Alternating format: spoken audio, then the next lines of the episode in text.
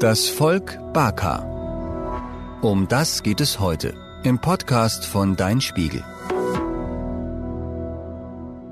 Wejja ist zehn Jahre alt und lebt in Kamerun. Für ein paar Wochen im Jahr ziehen die Menschen aus ihrem Dorf in den Urwald, um wie ihre Vorfahren zu leben. Und die Kinder kommen mit. Wer Wejja besucht, landet in einem kleinen Dorf aus Lehmhütten ganz im Osten Kameruns, eines Landes an der Westküste Afrikas. Das Zuhause des zehnjährigen Mädchens liegt neben einer staubigen Straße aus roter Erde. Immer wieder donnern Lastwagen vorbei, die große, dicke Baumstämme geladen haben. Die Stämme stammen von Urwaldbäumen, die in großen Mengen gefällt und von Kamerun nach Europa verkauft werden. Was für das Land eine Einnahmequelle darstellt, ist gleichzeitig ein riesiges Problem für die Menschen, deren Heimat der Dschungel ist. Wejja gehört zu den Baka, den Ureinwohnern der Gegend. Früher waren die Baka Jäger, Fischer und Sammler. Sie bauten sich Lager und lebten von dem, was sie in der Natur fanden. In den vergangenen Jahrzehnten wurde der Urwald kleiner und kleiner. Durch das Abholzen verschwanden Tiere und Pflanzen, von denen das Volk zuvor gelebt hatte. Wejjas Vorfahren verloren ihren Lebensraum und mussten den Urwald verlassen.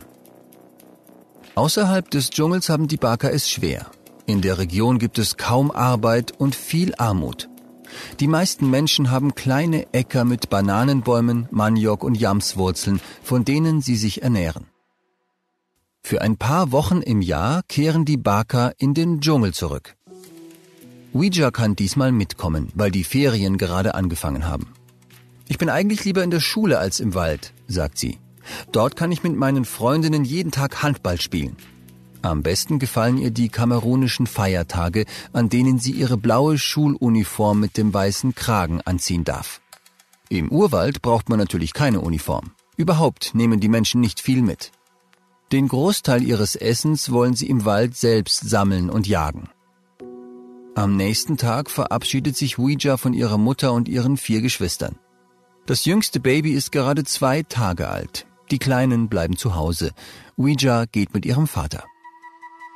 Im Gänsemarsch dringt die Gruppe in den dichten Dschungel vor. Die Männer haben selbstgebaute Gewehre umgeschnallt und schlagen mit Macheten, also langen Buschmessern, den Weg durch dorniges Gestrüpp und hängende Lianen frei. Manche balancieren schwere Reissäcke auf dem Kopf. Die Frauen tragen ihre Babys in Tüchern. Sie haben Körbe mit Kochtöpfen und Wasserflaschen auf dem Rücken. Die Baka kennen sich im Dschungel so gut aus wie Stadtmenschen auf dem Weg zur Arbeit oder zum Supermarkt. Ihre Pfade, die mit bloßem Auge kaum zu erkennen sind und immer wieder zuwachsen, schlängeln sich über viele Kilometer durch den Wald. Abends erreichen sie eine überwucherte Lichtung nahe einem kleinen Fluss. Sie roden den Platz mit Macheten und bauen sich Kuppeln aus gebogenen Ästen und übereinandergelegten Blättern als Dach. In solchen Waldiglus übernachteten ihre Vorfahren. Am Wald gefällt mir am besten, dass wir hier kein Geld brauchen, sagt Wejja. Im Lager brennen den ganzen Tag lang Lagerfeuer. Die Menschen sitzen vor ihrem Waldiglu, flechten Körbe oder bauen kleine Saiteninstrumente aus Ästen und Pflanzenfasern. Den größten Teil des Tages verbringen sie damit, Nahrung zu besorgen.